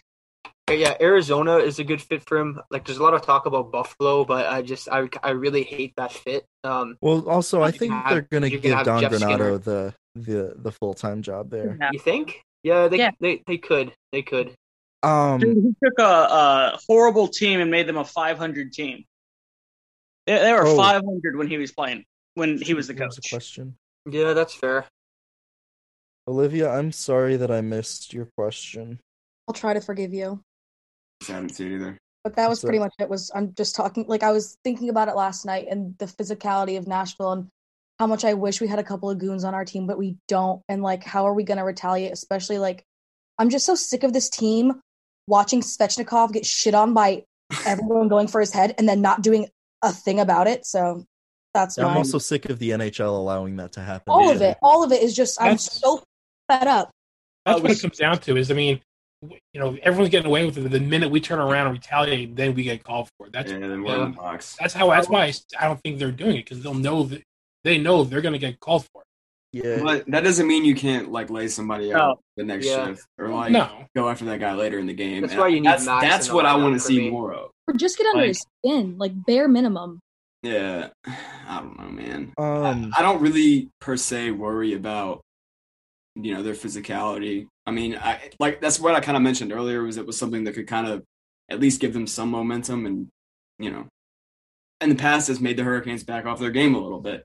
'Cause, again, this is stuff we talked about earlier, but there's no reason for the Hurricanes to lose the series. But I think it would do a lot for them, like in future rounds, if they would start to show some sack Mhm. and like you know take that punch and give one back. Maybe I don't know, man. Like Nashville is going to be physical, right? Like the- Yeah. the, three ex Senators defensemen I mentioned, they're all like six five or bigger. They can't skate. They're all just in the lineup right. just to bruise people. They're going to be physical and they're going to try and get under the Hurricanes' skin, and we're going to see, you know, if the Hurricanes can have a pushback or not. I, I'm not sure they did enough uh, to get tougher. Like Paquette's not the guy that people really made him out to be or thought he was going to be, and you know, Hakanpää, he hasn't really been that that Yeah. like, overpowering physical presence either. Even though you know he he does hit people, but so does Brady Skjei, mean- right? So I'm just I've been it's wait and see. do you guys know how and see. much I would give to have Tanner Jeannot on this team? I know. You know, is really good. He's Yeah, such he's a really good. pain to Yeah. play against. He's it's a lot not like that he's really good. It's just that like he's He's good at what he does. Yeah, he's he's that he's the exact type of pain that you want on your Mhm. team. But Yeah. so I'm gonna answer questions real quick because we did get a few. Um, Nick King asks over under on how many teams have to um Nah. forfeit a series. I don't say any because most teams have uh, gotten vaccinated, Yeah. or at least they're 85 percent of the way there. I hope it's zero, man. I'd hate to see that Yeah, for any team. Like Are the Canes officially? the Canes, as far as I know, are above the 85% vaccinated threshold. Well, I hadn't seen that anywhere. Well, th- Jesper Fast mentioned that uh like it would it was good that you know the regulations were shifted cuz life could be more normal. And uh, if you look at the picture I don't know. clenched, you had a bunch of guys hanging out together, which kind of fits with the new regulations for guys who are vaccinated. So Aho, Yeah. Turbo, McGinn, Martinook, Trocheck, Pesce. Those were the guys who were sitting there. And uh, Gardiner, Gardiner, you can't forget that Yeah. smile on Jake Gardiner. I'm not going to forget the Funko Pop. And then it, it- like 85% of the team means like there's just like one or two guys holding out, you know. Yeah. So I'm hoping that that's that's Why, it, why, you know. why are you calling out Noah I, I do I do hope, you know. Why What'd are you you say? calling out Noah Hanifin? Well, Noah Hanifin's not making the playoffs anyways. Did we officially win that trade? Eh, I I- think I- regardless, we were. it, it was going to be one of those trades that worked out for both teams, Yeah. so it's just a good trade. Yeah, in Lindholm's general. really good now. So. Yeah, he's really, really like, good. He's their number You know, Fer- one center, Ferland man. served his purpose, and I hope we've checked on the little girl who said she wasn't eating until we paid Ferland. I hope she's doing okay. I was going Oh, to continue her campaign with Hayden Fleury, but you know, I just I, I came to my senses. but like, you know, we all. I feel bad that Ferland's career is getting cut short. I mean, But- but, it was for it. We saw. I mean, you never wish that on anybody, um, let alone someone who's gone through as much as he has. But the writing was already on the wall um, when we decided not to sign him because he had those concussion issues. We we weren't going to give him the length that he wanted, and now Vancouver's dealing with the fact that they did. Well, I let's was also trying to uh, look up like what we like who the exact players were that we drafted from that Fox Well, I trade. mean, I think it was Vancouver's wasn't uh, it was Honka wasn't wasn't Hon- it was Honka Rees. That's from the Um, Fox deal. No, it was weird. Um, Like there's a long trade tree there. yeah.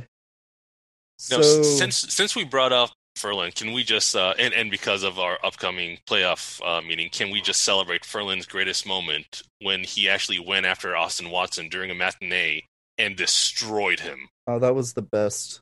kicked his, just killed Austin Watson, and uh, then Aho scored a hat trick, and the third one was uh, he made a he made PK Subban into a pylon. Oh, that's right. So That is- yeah, that was a okay. good It was Rees and it was Rees and Honka that we got in that trade.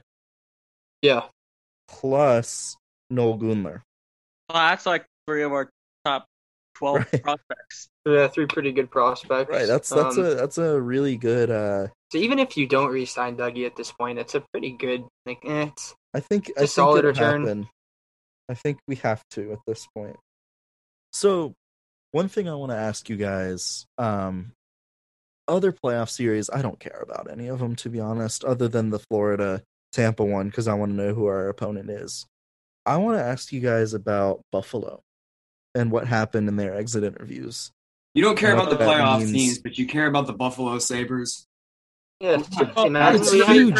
Three of their top players say they don't want to How play are you gonna downplay? Nobody wants to play there. um, just the only ones Toronto versus it. Montreal. Yeah. No, wait, wait, Well, wait. that's what I'm saying, Dylan like, Cozens. you've got Jack Dylan Eichel. Cozens says, "I want to be a Buffalo Saber for a long time."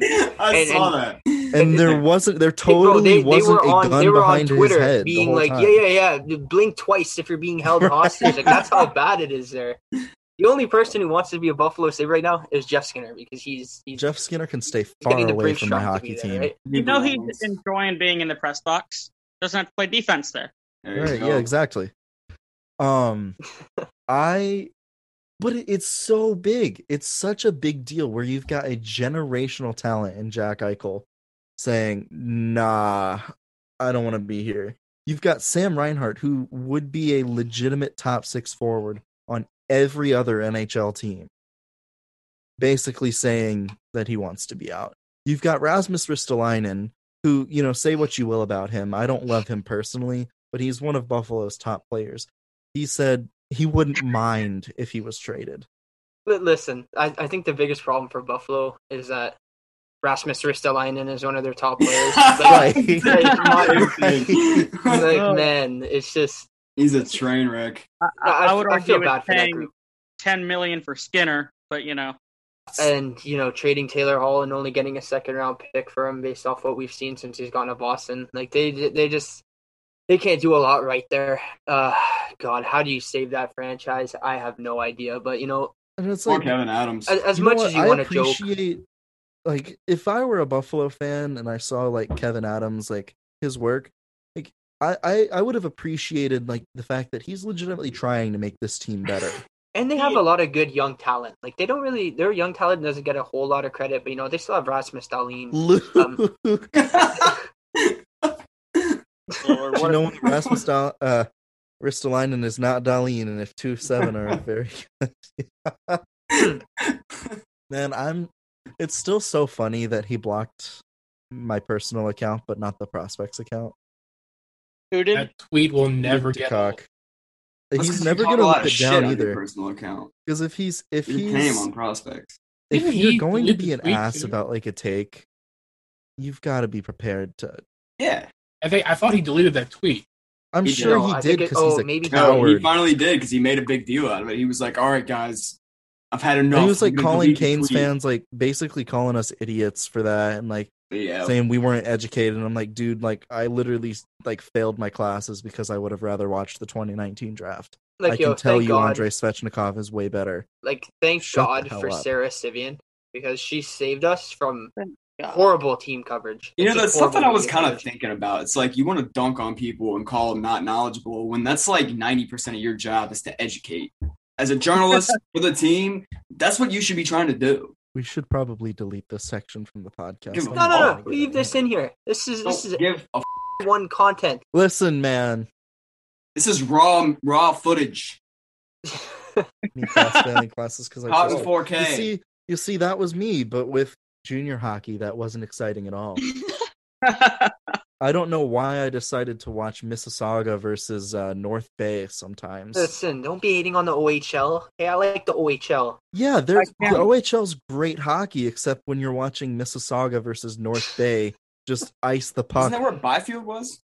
Mississauga? No, Sa- Sudbury. No, it's Sagan. Or, yeah, yeah, like Sudbury. whatever. Same deal. Sudbury? with with Blake Murray, Sudbury, who, yeah. who Blake will not Murray, be signed. who will not be signing.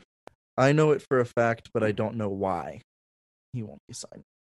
What about um? Is it team about, decision uh, or is Billy it him? Rossinen? Matt, uh, you got any I- inside intel on that one?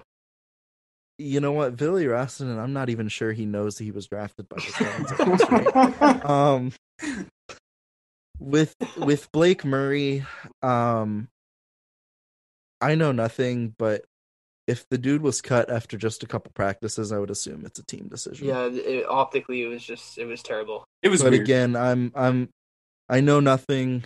Uh It's I don't want to speculate because this is a Slogan, I know is a guy that's 20 years old, right? Like you It's have gotta no be something off ice, holds. If But it was have no something on ice, like they would give him more shot than just like. Okay, then wait. Then why year. didn't they cut Helvig? Wait, do you not know the answer to that? Oh, why didn't they? No. Yeah, why Oh, didn't they? oh. That's Helvig- Yeah, yeah. kind of rhetorical, but yeah, I mean, Oh, they, okay. Maybe he's They're gonna- a contract. and I don't know. That was such a bad optics again. really Yeah, bad. not great. And They didn't cut him so Ron Francis can draft him. well, you know what? At this at this rate, you know what they he's on his way to being nominated for the Masterton. If you look at Casey DeSmith, Jesus Christ. which pissed me off. NHL's a joke, dude. I mean, Dude, the, the NHL doesn't care about. They don't. Yeah. Well, the good like- news is that Jeremy Helvig is a restricted free agent this summer. Yeah, I he hasn't played good hockey signing. in three years, so he'll be out the door. Yeah.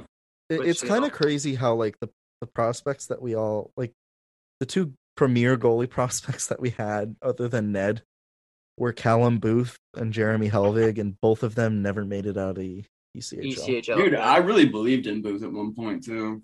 yeah, we me all too. did. Actually. So did I. He moved well for a guy that size, man. I just Yeah. I don't really know what went wrong for him. Goalie development is stupid. That's what we just said. Yeah. Mhm. That's always the answer. Yeah, it, it's just I mean, if you want to talk about goalie development, look at Darling. Oh, jeez. Right. But listen, I was I was against Scott Darling since day one. Um, you can go back.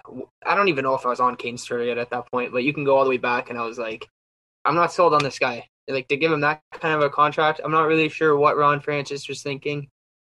Um, you know, especially after we saw kind of how the Eddie Lack situation unfolded, where you were bringing in another team's backup option to be your main guy. Uh, that just did not go smoothly at all. You did the same thing with Khudobin before him, and arguably gave up on Khudobin too early without actually giving him a shot. Like he had that really great run. I don't know, don't know how how long you guys have followed, but like Khudobin was probably like the Hurricanes' best goalie before you know the the guys they have now.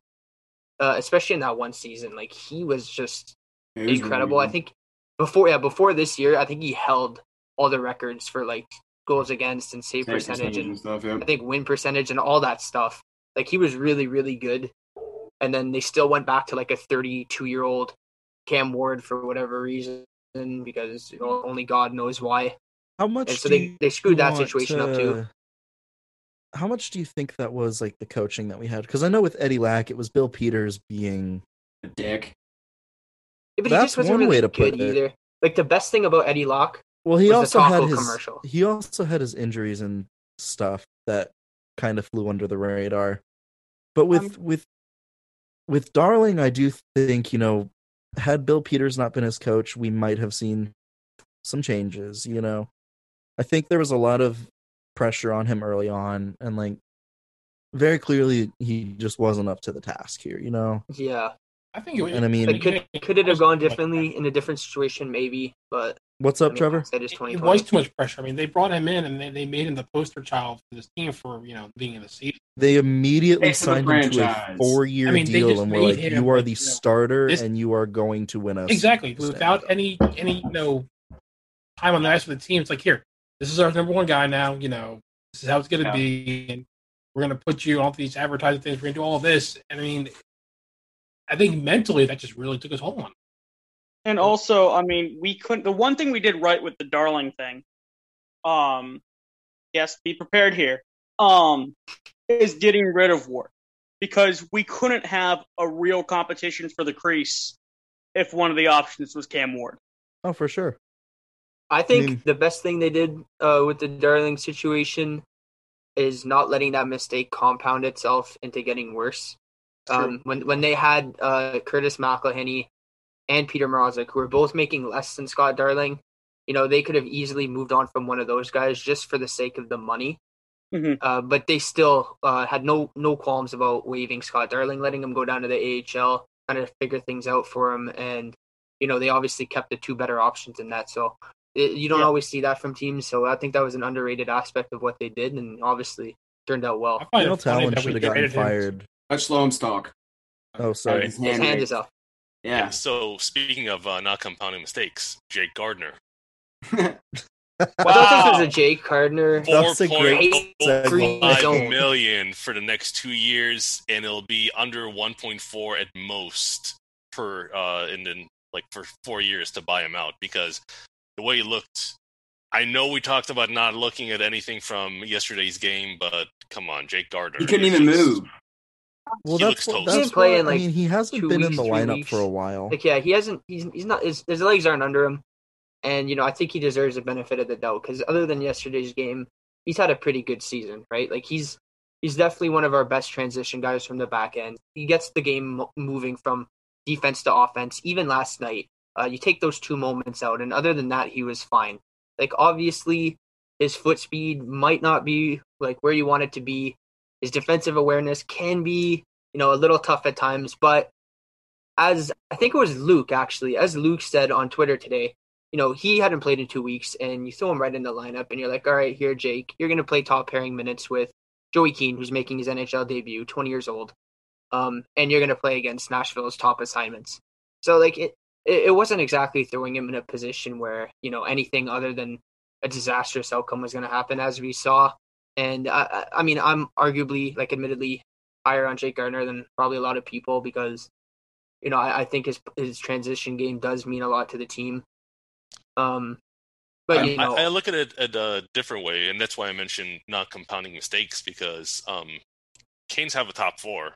If Dougie leaves, which I don't think they can really afford right now, then they'll have Yeah. those three. But let's say that they Dougie resigns, you don't want Jake Gardiner's cap hit as a third pairing left-handed defenseman who Yeah. was a healthy scratch for the vast majority of this season Yeah, that's not. to be the reason you can't give Dougie an extra like Yeah. I don't know one million and you know that's fair. And one thing I was thinking about today, I don't know, like you guys can all chime in on this. I'm not sure where we all really stand on this, but I feel over the last two years, kind of the Hurricanes' decision making on you know like the kind of guys they bring in has definitely uh, like shifted and kind of adjusted to where I think Rod Brind'Amour has a lot more say in the kind of guys they're bringing in now than he did before. Because if you look for two summers ago, the guys they brought in were Jake Gardiner, who you know, he's never really gotten settled in, and you've never really got the sense that Rod has fully trusted him, especially with top four minutes. Uh, they brought in Ryan Dzingel. We kind of saw how that experiment ended, where you know he scored 26 goals before they brought him in, and he could never really get established as a top six guy here. And Eric Hall as well, who ended up in Rod Brind'Amour's doghouse, and now you see them kind of bringing in these guys like Paquette and and Hawk and Paw, and you know these kind of guys who kind of fit the system a little better. I, I don't know where you guys stand on that, but I was thinking about that earlier, and I was like, I was just just, just pretty intrigued by it. I think Depp was actually uh, leaning towards analytics a lot more than. Yeah. Uh, I mean, did you guys way- listen to the um to the last Tom Dundon interview? I forgot what what podcast it was on. But it Oh, came Was that the one where they talked about um? Go ahead. What, what did they talk about in that one? they actually talked a lot about golf because uh, Yeah. Callaway joined Top Golf. But uh, Tom Dunn was actually talking about how they have managed to, at, lately, like this year, find a very good balance between analytics and between actually hockey people. And they, in Yeah, the past, they actually went either too far in one direction or too far in the other direction. Um, but yeah, we, I mean, we know that last season, Sami Vatanen, not a good fit. Did not fit anything. he wasn't. I mean, I Yeah, don't, I'm no, fine I with that trade. They needed a defenseman, third rounder, and Janne Kuokkanen, who was not going to play. Whatever. Yeah. But the Zingle, Erik Haula, Jake Gardiner, those guys just didn't fit what Rod wanted, and that's why Patrik Laine would have been Oh awesome. yeah, man. Oh my! God. Anyone who thinks Brind'Amour and Laine is going to be any better than Torts and Laine is is not looking at the same people. I'm saying. Yeah, yeah, I mean, I mean, Fourth Line. Fourth Patrik Laine. Laine's defensive charts looked like, uh, Jeff Skinner. yeah, like Yeah, pretty much. a defensive comparable for him is Jeff Skinner, and then and it's just you know, with the Canes, I, there is there's a lot to be said for the validity of analytics. Because like it, it can help you determine a number of things but it is also important to have you know like quote the eye test or you know like the hockey like because they can see more of the intangibles that you know analytics can kind of miss. Like obviously you know what you're not going to want a guy who's like like the the fact that Erik Gudbranson keeps finding NHL jobs is beyond me you know like the dude's not good analytically and he's not good on the eye test but he hits people and it's just like you know with with the analytics and with the Canes, it's like you have to find that mix. And I mean, obviously, you know, Eric Tulsky's your G, assistant GM now. Like this is an organization that values analytics. But they've also brought in a guy, uh, like their director of hockey ops played the game. Um, Darren Yorke as assistant GM, he was the director of scouting, so he watches, you know, the games and stuff. So like there is a good mix, and I like, you know, how we have that now. Yeah. I don't know. I think I I love analytics. I think they're really important. But, you know, again, we saw what a strictly analytics approach did for the 2017-2018 Carolina Hurricanes. Those Hurricanes really ruined analytics for me. I will never, you know, really buy into them because of Oh, the you didn't like despair- outshooting teams 40 to 13 and losing the game 2 to 1? Well, our, our analytics would say we were the third best team in hockey when, when we were below 500. Right. I'll it's it's all about just like what analytics have taught me is that Teuvo Teravainen is one of the best, if not the best, defensive winger in the NHL, and that Alexander Barkov isn't underrated because everybody talks about him now. Mark Stone. Guys, if everybody talks about a player, they're no longer underrated. That's why Jaccob Slavin is no longer underrated. and Brett Pesce is. Brett Pesce is. Brett Pesce is. Pe- Pesce's always been because he's always felt like you know the redheaded stepchild to Jaccob. He's Slavin. overshadowed. He, he, Like he's in Slavin's shadow, but Pesce does everything Slavin does, just not on the puck moving side of things. He's Until not as good of a skater either. speaking, speaking about Jaccob Slavin being underrated, I don't know about y'all. I was so happy when Slavin went to the All Star game last year hmm. and then won the, the shooting competition. Because how many All Star games did Justin Faulk go when, when Slavin was twice the defenseman? To be fair, a lot of the Oh. Justin Faulk hate is is kind of unwarranted. Yeah, that's something we talked about. True, but he wasn't better than Slavin. Oh, Yeah. for Oh no, of course, of course. There's levels to it, but you know, J- Justin Faulk was a good Hurricane. I, I feel a lot of the slander is definitely uh, unjustified. Yeah. Right. He was like one of the only draws again- for a long time. Hell, Yeah, we didn't Oh, have Yeah, much. He, and- he and Jeff Skinner were all this team had. Yeah. Yeah, he was miscast as a first defenseman, but like He was still good. Not a great year in Belonged St. in, like, Louis. second- Shlomo, I appreciate you repping your uh the eye merchandise. Did you buy that from Year Matt? of the pig. Welcome. He probably did. I, I I'm pretty sure I bought it um, when it was like I don't know twelve dollars or whatever after we I was got out gonna of the say those those shirts were uh went on sale pretty pretty quick. Those shirts were dope though. So I'm looking at cap friendly, and I'm just looking at our defense, and I mean, hypothetically, Skjei gets claimed by Seattle, right? Gardiner, Yeah. there's a chance he gets bought out. That leaves, and you know, Dougie's on the fence. You don't know really what's going to happen there. You look at that, and it's like our, our defensive, you know, depth is gone. It's not what it used to be. Um, what do they do? What kind of or who do they go after? I think you know until guys like uh like Sellgren and um, Unca. well, you know the, the other kids are you know ready to go. I mean, what do they do at that? Well, I mean, uh, Benzar Honka, uh, you know. First of all, Sellgren could probably step in tomorrow and be fine. That's just my thought. But he's Honka's on the left ways side, so it'd be a little tough. Yeah. he Honka's is, still a and like years while away. I do think he can probably jump in, he's also a guy who's never played on North American ice, right? Yeah. So there's Yeah. there's probably going to be a Oh, bit that's of an not true. adjustment period. Well, yeah, Yeah, yeah, he you're right. played He was in like a uh, handful of he was in the. Calder Cup playoffs, but yeah, that was Didn't he win a championship in the a AHL? Yeah, now. it was. Yeah. Yeah, he got a he got Yeah, a couple. he did. He took he took a spot away from like a seasoned AHL veteran in Yep. Dan Renouf. Um, No, he's- guys good. that I could see the Canes going after. I don't know if Ryan Murray is still like decent, but he's 27, and I can't see him wanting to stay in New Jersey. To be honest, um, David Savard again, like this is another guy. I don't think he moves the needle too much, but he is a right-handed defenseman, so I think I could see the Canes going after him. depends what he wants. Uh, If you really want to be funny, you could get Adam Larsson. Brandon Montour. Montour's No, really bad. Montour. Ugh. Really bad. I think So I don't like Branson. Montour. So is Jack Johnson. They're all getting they're all getting contracts though. Jack Johnson is going to get a contract until he retires, and I don't know why. Listen, but I, I think this all compounds, like it all goes back to one big issue, right? And that issue being that the Hurricanes did not need to trade Hayden Fleury. They shouldn't have traded Hayden Fleury. They're going to bring back And Yanni they Hakanpää, probably and they're going to re-sign trading Hamilton. Hayden He'll be fine. Fleury. Not bad. Yeah, I That's do agree saying. that the defensive depth will be bad if we not only lose a defenseman in expansion and lose Hamilton.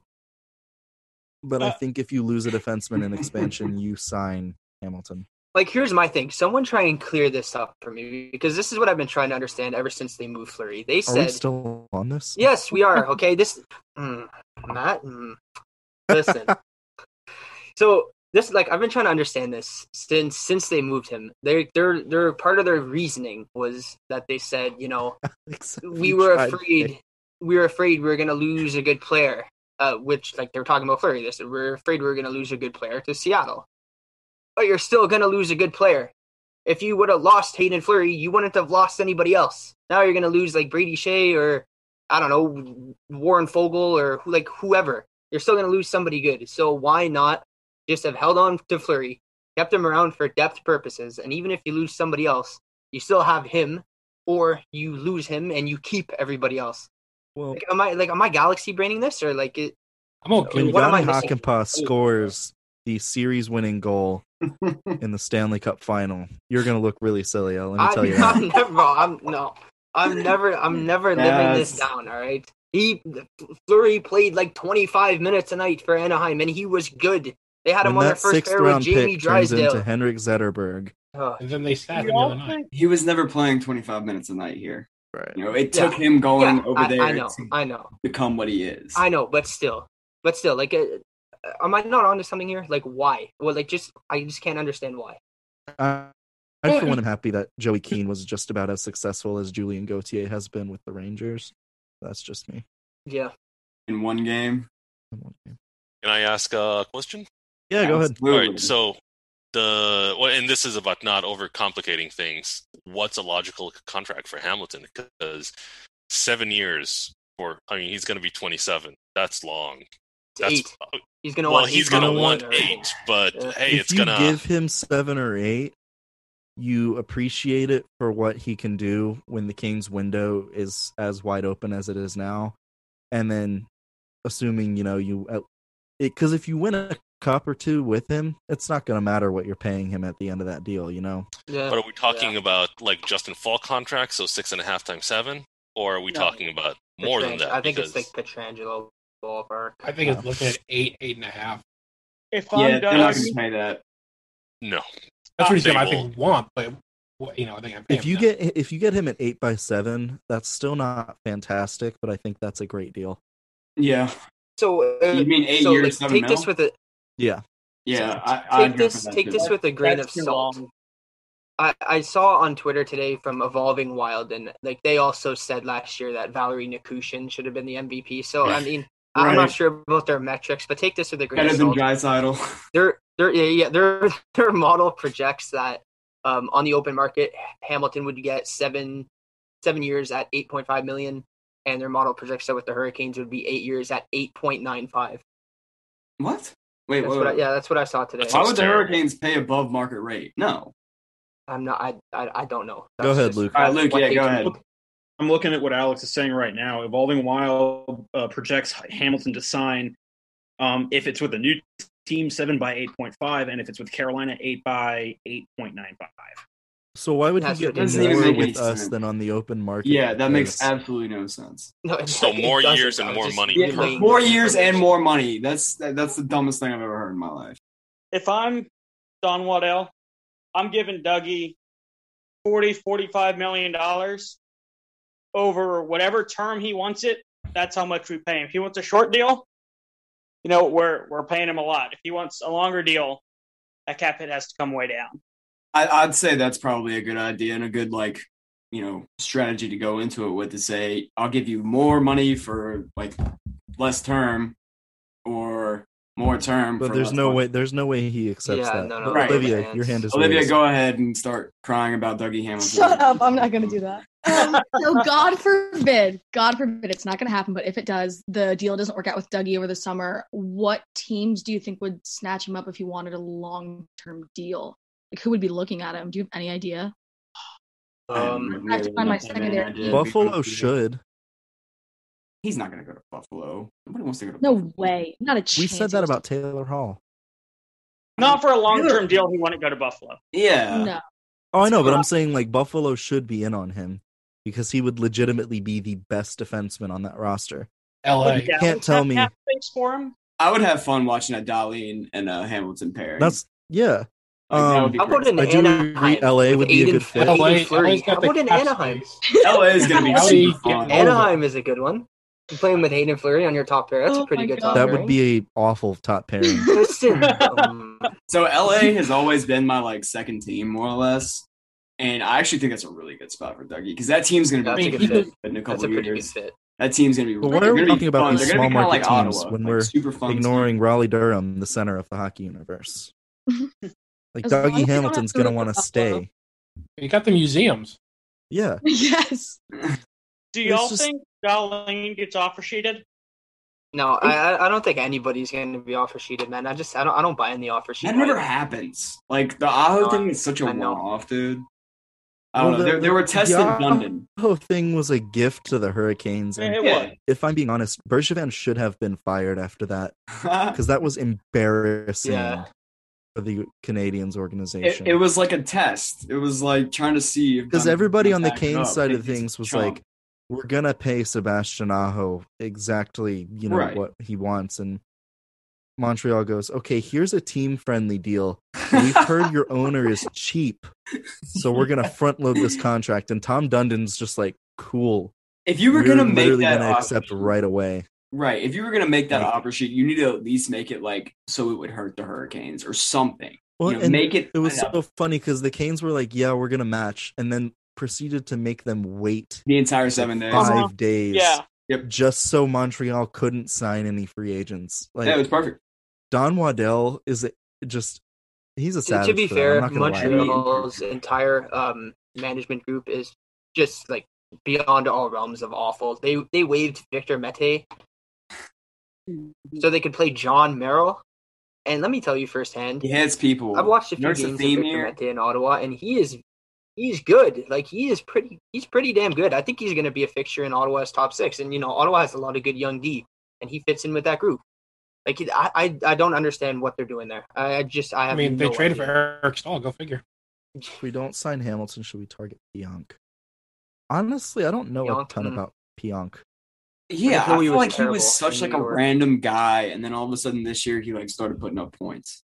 like I feel like I haven't watched him play at all this year. Like he, he, he was, he was the Skjei in New York before Skjei. I feel like he, he was the guy they all ragged on, and then it, then it became Skjei? Skjei when they moved Pionk. I think. I didn't think he was before Skjei, but I don't. The. Rangers Branson will be available. I think so. I don't pay attention It's to the just Rangers. it doesn't surprise me anymore when a defenseman goes away from the New York Rangers and does well. Pionk's a little over half a point a game, both this season and last season. Uh, and Young. Yeah, I just don't know I- anything. yeah, I don't know- like, I don't know enough looks about him like to say either. or you know anything like that. If Edmonton doesn't re-sign Tyson Barrie, He's horrible. He's like a right-handed horrible. Gardiner. Yeah, I- no, he's worse. He's worse than Gardiner. He can, the, pa- he the can past skate. two but seasons have not been kind to Tyson got Barrie. 46 points in 54 games this year.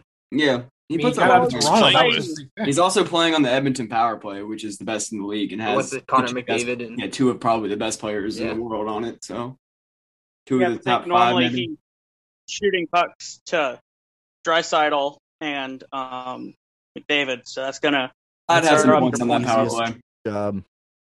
Like I could play on Connor McDavid's line and get like forty points a year. Yeah, uh, Just, like, exactly. handing him the puck and being like, Here you "You go." got it. Like, go ahead." It's like half of Jordan Staal's assists this season. Oh, I won a face-off. Dougie got it. Dougie, Dougie Right. shoots the shoots at the goal. Trocheck gets it in, or Dougie passes to Svets. Svets gets it in. Staal with Right, an like- assist. good, good thing, good thing Katie's not here because oh jeez. Yeah, Katie's a I word. love, Katie's I love lucky. Staal. Yeah, I love Staal, but like Yeah. half of his assists are like that definitely Get- is get the kind of away. I feel like that's half our power play goals. Yeah, we don't we don't like set up. It's just five seconds in that power play is over. And That's if, if exactly the power right, play dude. lasts longer than thirty seconds, I know They're- it's not yeah, going they're to not. yeah, exactly. resulting in a goal. or if we All don't right. win the face-off, we're not. Look, I hate I've to never seen a top power play look so pathetic.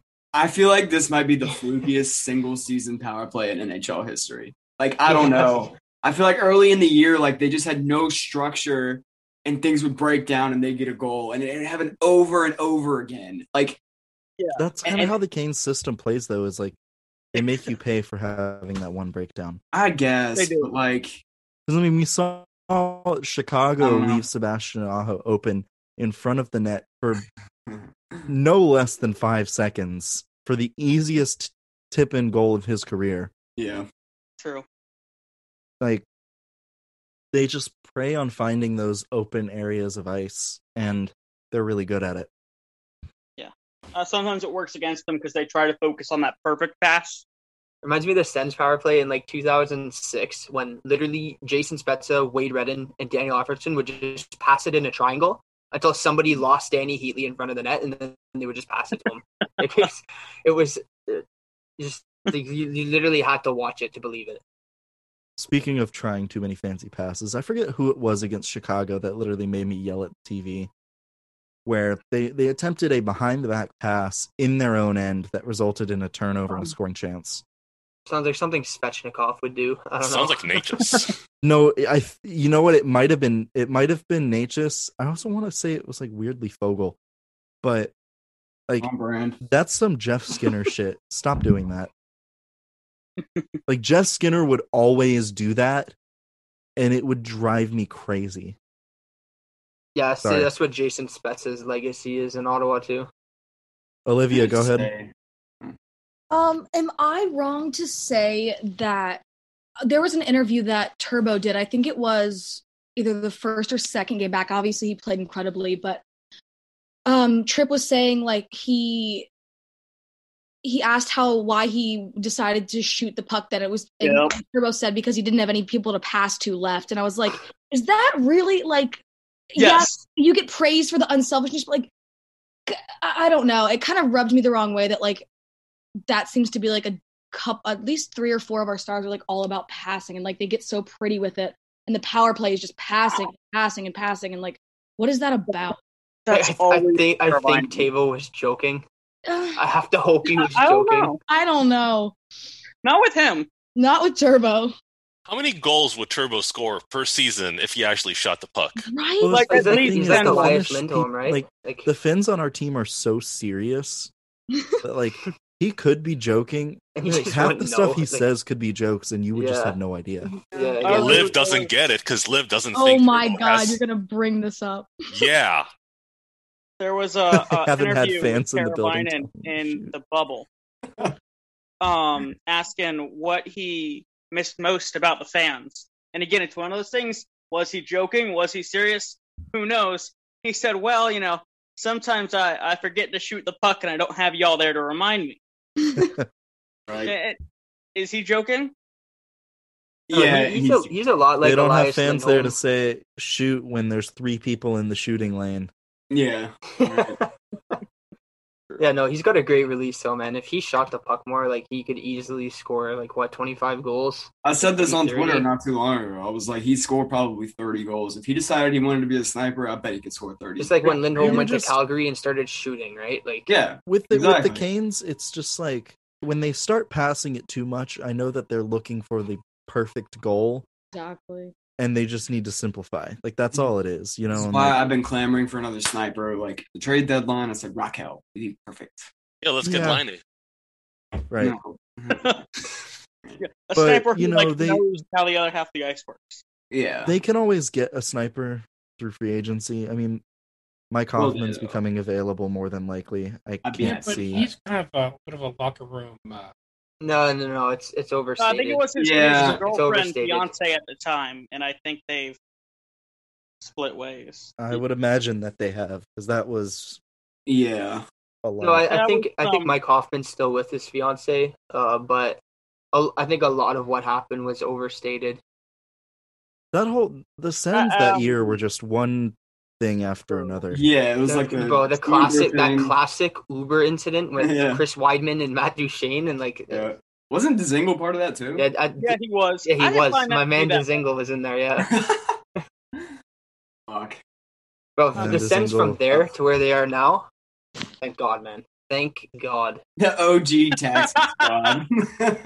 Oh lord. It Yeah, just shows you facts. like how like getting those like locker room- quote locker room cancers out of your team, like what that can do for a franchise. yeah, we got rid of Jeff Skinner, and look at us now. And Erik Haula. I don't think it's a coincidence that Skinner never played a game with Brind'Amour as head coach. No, I don't know. I yeah. No, you're you're you're right. You're totally right. I don't I just wanna say- Skinner has never played in the playoffs. the most I've ever been Yeah, punked yeah. on on Twitter was talking about Jeff Skinner. Just gonna say that.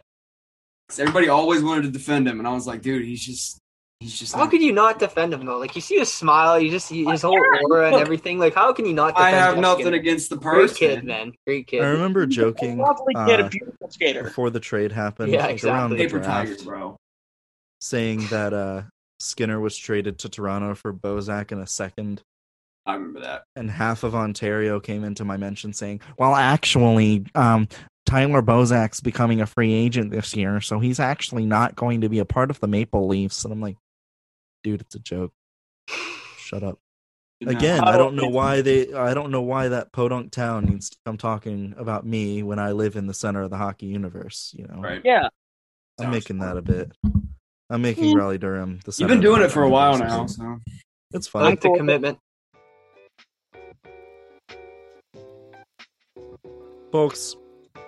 I need to eat dinner. yeah, I'm tired. I I, I kind of want to do this more often. Like I had fun. I think we should. this is fun. Like definitely not once every week because that would be crazy for everybody. But definitely I want to do this like once every maybe month or two. have a panel. But thanks everybody for showing up and Yeah, uh, seriously, appreciate all of you. We do Thank appreciate y'all for doing this. coming through yeah, today. thanks for doing this. This was a lot, was a lot of fun. Yeah, we'll do it again. Um, it was by mostly without a hitch, which is kind of what we were hoping for. So yeah. Thanks, Alex. right, You, see you guys. All right. See you guys. Bye. thank you guys. Yeah. Y'all have a good night. We'll talk again soon. Sir.